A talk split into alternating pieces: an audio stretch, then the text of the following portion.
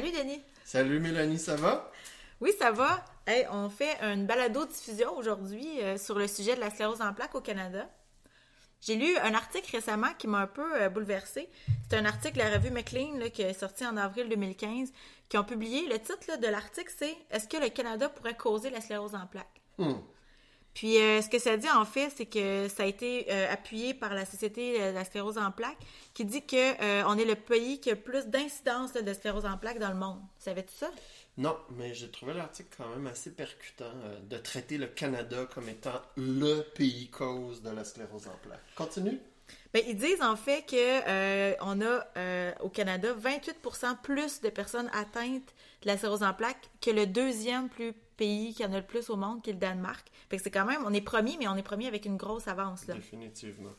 Ce que ça dit aussi, c'est que euh, à travers le pays, là, on peut avoir euh, 240 personnes atteintes de la maladie sur euh, 100 000 personnes.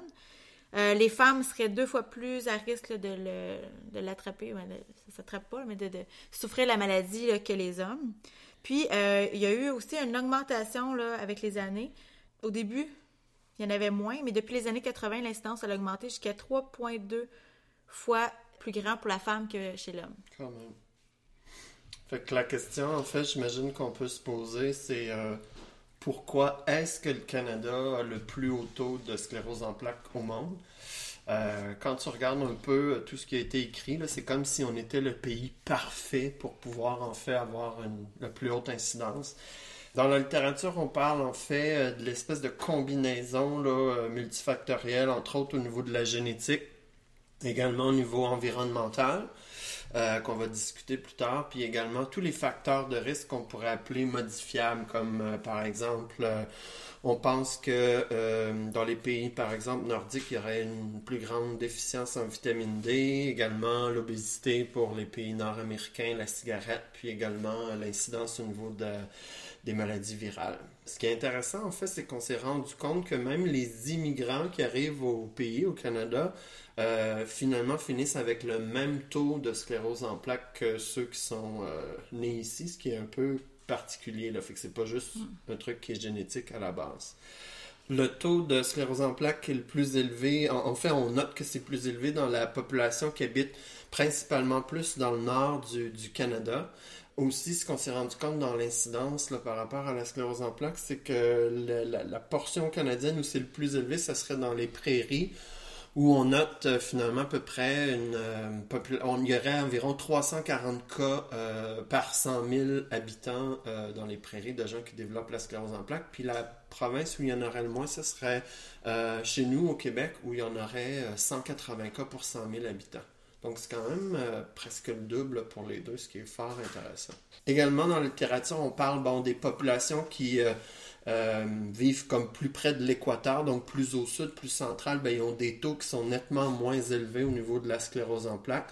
Et ça explique pas non plus cette histoire-là là, d'habiter près de l'équateur ou habiter dans le nord du Canada. Ça explique pas vraiment pourquoi, euh, quand tu regardes finalement les populations euh, du nord du Canada, comme euh, la population au niveau des Inuits, puis également toutes les populations autochtones d'Amérique du Nord, ça explique pas pourquoi dans ces populations-là, il y a à peu près presque pas de sclérose en plaques du tout. Donc, on a de la difficulté à comprendre ça. C'est la même chose aussi, on a remarqué dans les populations autochtones au niveau de l'Australie. Puis un autre pays intéressant où il n'y a pas ou peu de sclérose en plaques, c'est au Japon, en fait.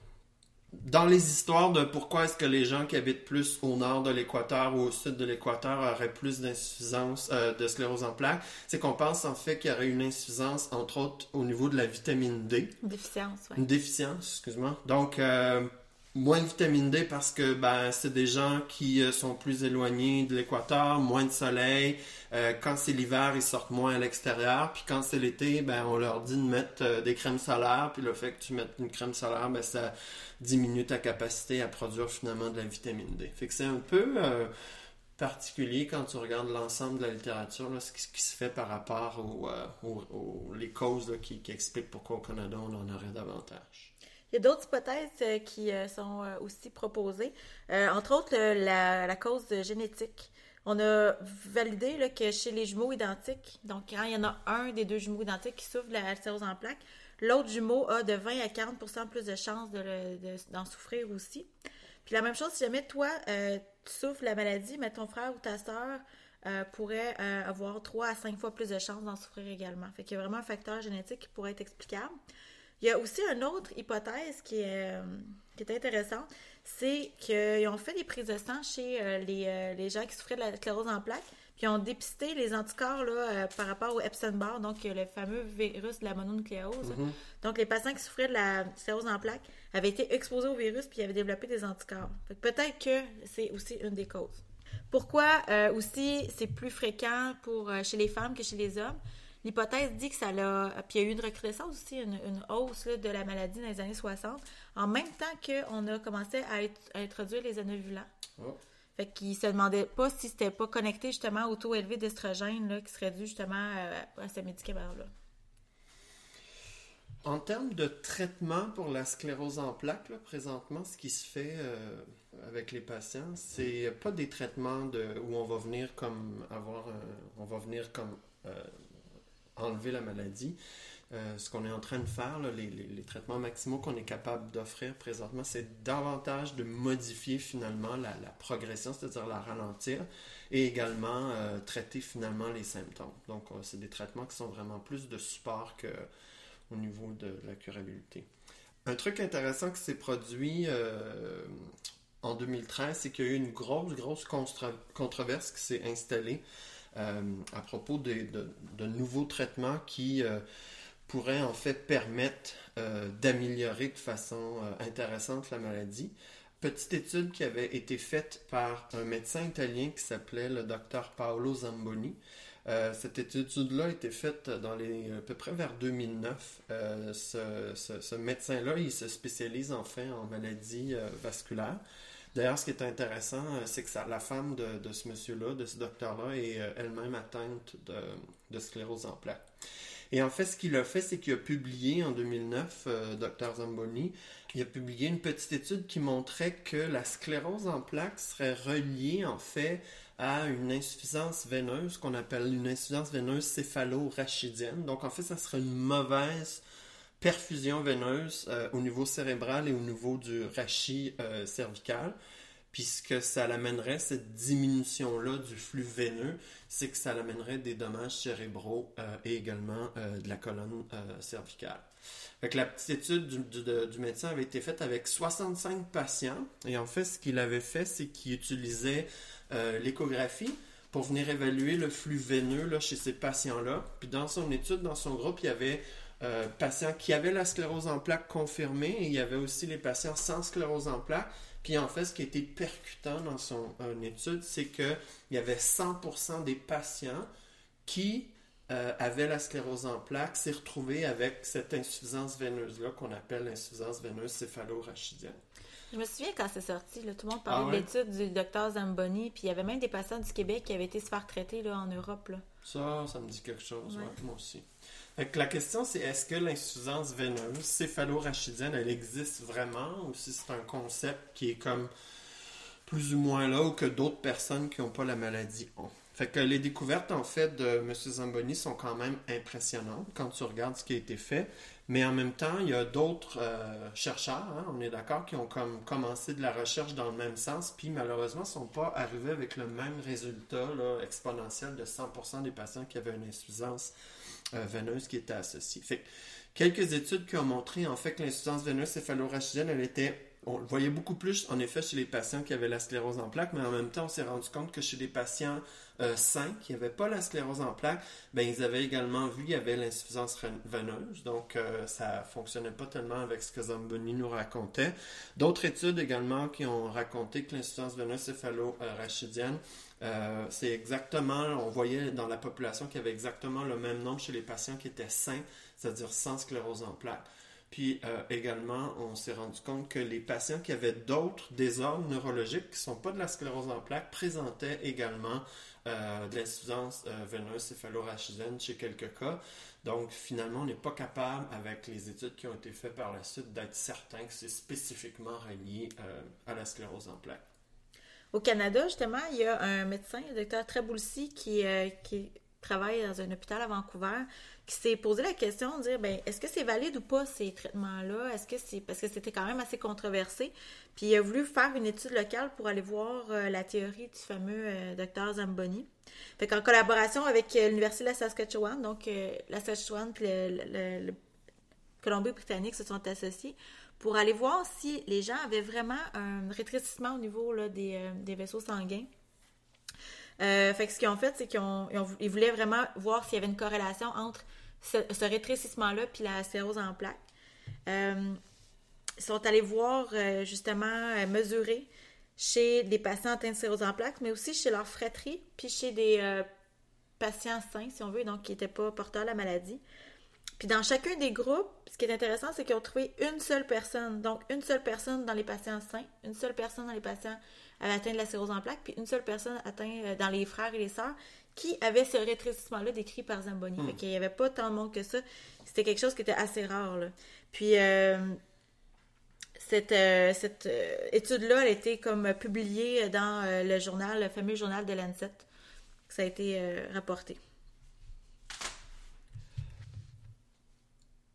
Donc Zamboni, en fait, puis les autres chercheurs hein, qui ont étudier euh, le phénomène d'insuffisance veineuse céphalo-rachidienne se sont dit, bon, ben, ce qu'on pourrait faire, en fait, c'est tenter euh, de façon plus ou moins chirurgicale ou endovasculaire d'avoir une ouverture mécanique du réseau veineux qui est obstrué. Puis, techniquement, mais ben, ça devrait améliorer finalement les symptômes euh, de la sclérose en plaques. Fait le traitement, euh, c'est un traitement euh, endovasculaire. En fait, ce qu'on fait, c'est qu'on introduit une sonde à ballonnet euh, dans le vaisseau qui est rétréci.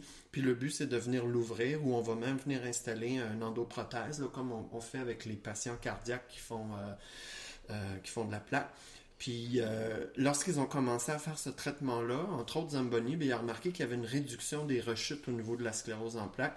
Puis également, on, a remarqué qu'il y avait euh, euh, une diminution des nouvelles lésions cérébrales qui étaient qu'on retrouve généralement dans la progression de la maladie chez les patients avec la sclérose en plaques. Fait que euh, il y a certains patients qui ont reçu le traitement endovasculaire, puis en fait, ceux qui l'ont reçu ont, dit qu'ils se sentaient mieux, puis qu'ils avaient vu vraiment une espèce d'amélioration de leurs symptômes. Fait que l'espèce de théorie hein, du blocage veineux, si on veut l'appeler comme ça, de l'insuffisance veineuse, euh, c'est drôle parce qu'en fait, euh, elle a été euh, publiée comme étant les six meilleures nouvelles au Canada. si on, se fie au réseau anglophone de Radio-Canada, le CBC, ça fait partie des six meilleures nouvelles des, nouveaux traitements par rapport à la sclérose en plaques.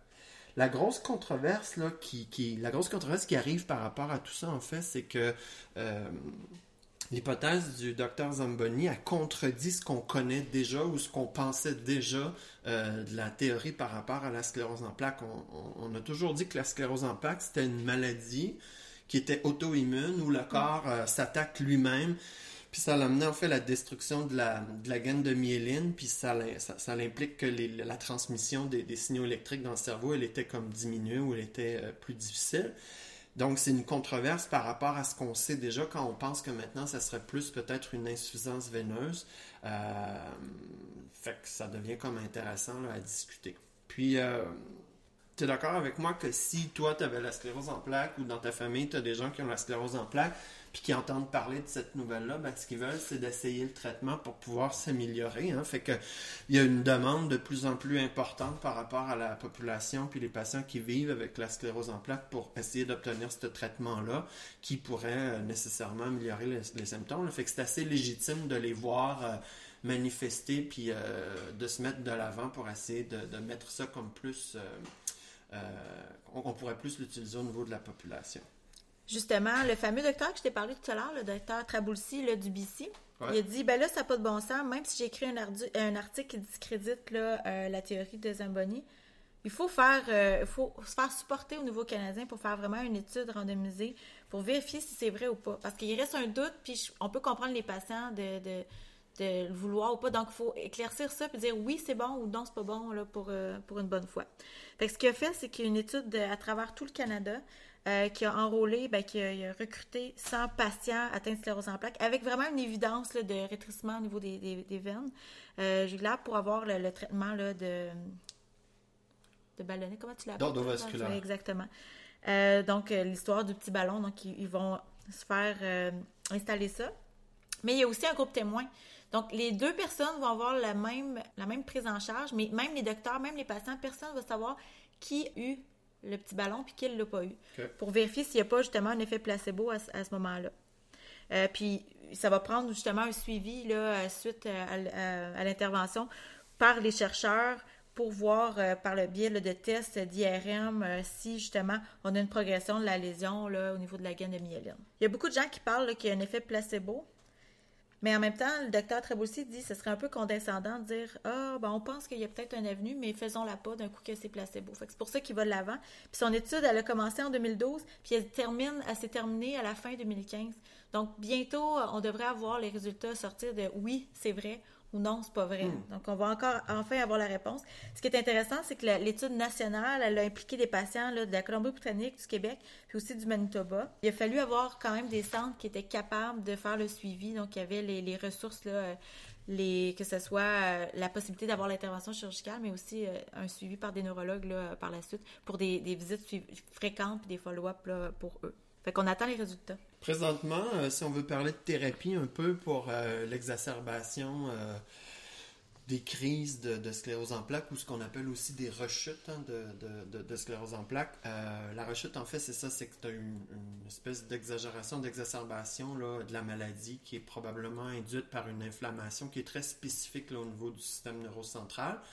Que généralement, ce qu'on fait présentement comme traitement de choix pour tenter de diminuer les symptômes puis des améliorer, c'est de leur donner des corticostéroïdes. Fait que euh, techniquement, euh, le traitement de corticostéroïdes fonctionne quand même bien. Ça diminue la sévérité puis le temps des rechutes, puis ça améliore quand même assez bien les symptômes.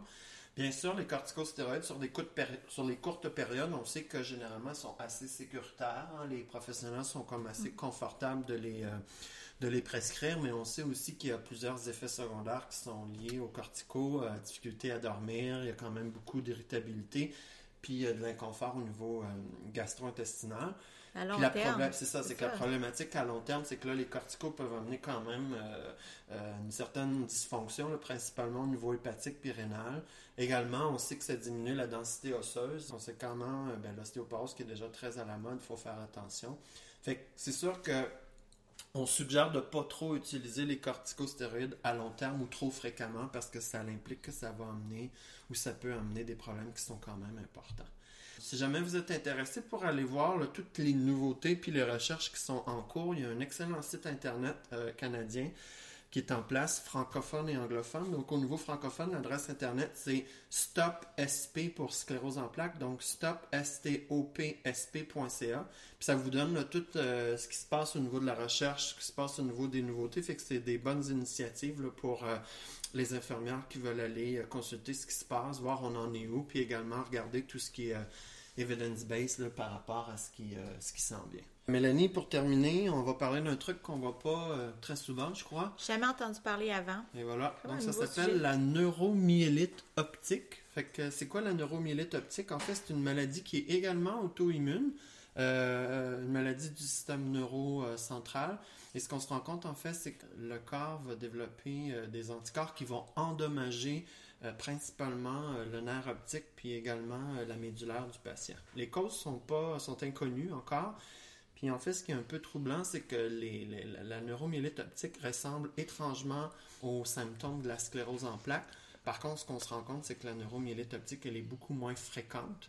Euh, par contre, euh, la sévérité des symptômes est quand même beaucoup plus sévère que la sclérose en plaques. Dans la littérature également, ce qu'on a remarqué, c'est qu'on appelle la neuromyélite optique le syndrome de Devic. La grosse différence, en fait, pour pouvoir différencier au triage, par exemple, ou si le patient se présente avec un des deux symptômes, euh, Premièrement, ça, je l'ai dit, c'est assez diffi- difficile à différencier un de l'autre. La symptomatologie euh, peut, se ressembler. Euh, ce qu'on sait, c'est que les rechutes de la sclérose en plaques semblent progresser de plus en plus au niveau de la symptomatologie, alors que c'est pas du tout le cas pour les patients qui vont se présenter avec des, des attaques de neuromyélite optique. Euh, les attaques de neuromyélite optique sont beaucoup plus sévères quand ils arrivent en termes d'invalidité, par exemple il va y avoir une perte de la vision, la cécité qui s'installe et tout. Puis conséquemment, ben, les traitements sont euh, différents. Oui, donc euh, pour bien les distinguer, parce qu'il y a eu quand même des gens qui ont eu des diagnostics de sclérose en plaques, puis en fait, c'était la neuro myélite optique. Mais ça prend un neurologue qui est surspécialisé là-dedans, que ce soit en sclérose en plaques, puis aussi en neuromyélite optique. Ne doit pas être fréquent, j'imagine. Pas dans tous les centres, en tout cas. Déjà que la neurologie, c'est quand même une spécialité. Fait qu'imagine s'il faut que tu sois encore plus euh, euh, impliqué là, au niveau de la sclérose en plaques, des maladies comme ça. Euh, les tests pour le diagnostiquer, on inclut souvent l'IRM. on parle aussi là, des tests de vision, d'acuité visuelle.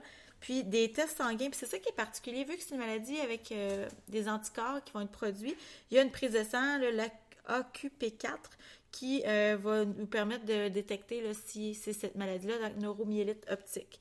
Évidemment, si jamais on a des symptômes qui sont clairs, euh, on n'a pas besoin absolument de la prise de sang pour débuter les traitements. c'est quoi les traitements, justement? Ben, entre autres, c'est de donner rapidement des stéroïdes IV mais ça va être aussi là, de donner des traitements additionnels comme euh, pour euh, enlever les anticorps, donc euh, que ce soit des immunoglobulines intraveineux, la plasmaphérèse ou un échange de plasma. Les traitements, il faut vraiment qu'on les commence dès l'arrivée des symptômes, puis il faut, faut pas attendre. C'est pour ça qu'au triage, on, a mis ça vous en parler parce que vous allez peut-être avoir ce souci-là, cette espèce de sensibilité-là par rapport à ces symptômes-là. En fait, le traitement de la neuromyélite optique couvre quatre aspects. Premièrement, il faut traiter la, la, rechute, traiter l'attaque, si on veut. Deuxièmement, il faut prévenir les rechutes subséquentes. Troisièmement, il va falloir traiter les symptômes résiduels qui peuvent subsister, comme euh, au niveau de la vision, au niveau de la paralysie. Puis finalement, il pourrait avoir besoin de réadaptation suite à ça. Comment on la prévient? Ben, euh, ça se prévient, c'est traitable, ça se prévient. C'est euh, entre autres d'utiliser une médication qui est recommandée, d'avoir un suivi avec un spécialiste qui connaît la maladie, puis d'avoir aussi de l'exercice modéré qui pourrait être prévenir justement les, attaques subséquentes. Puis, euh, donc, c'est comme euh, je répète, euh, si vous avez des patients qui, qui vous voyez arriver dans vos urgences avec une perte de vision subite de un ou des deux yeux, ou puis aussi une inflammation de la moelle épinière qui va être un peu se caractériser par une paralysie. Donc, ce serait peut-être une attaque sévère de neuromyélite optique. Puis, ça prend vraiment une évaluation approfondie puis le début des traitements rapidement. Donc, en résumé, ce qu'on a appris aujourd'hui, c'est que la méthode Zamboni, euh, on ne sait pas encore si c'est bon ou pas, mais on va avoir des nouvelles sous peu là, avec les résultats de la recherche du docteur euh, Trabossi. Puis, euh, de rester ouvert à cette nouvelle maladie-là, qui est la neuromyélite optique, qui ressemble étrangement à la sclérose en plaques, mais qui n'a pas les mêmes traitements. Puis qu'il y a des traitements, en fait, où on essaie d'être plus agressif avec les rechutes de la neuromyélite optique. Parfait. J'espère, oui, j'espère que vous avez appris quelque chose aujourd'hui. En tout cas, nous, à chaque fois qu'on fait les balados de on apprend des, des choses ça vous les partager. Merci et on se revoit bientôt. For past episodes and to comment on this episode, please visit our website at nursem.org. That's N-U-R-S-E-M dot O-R-G. You can follow us on Twitter at NursemCast and also find us on Facebook at Nursem Podcast.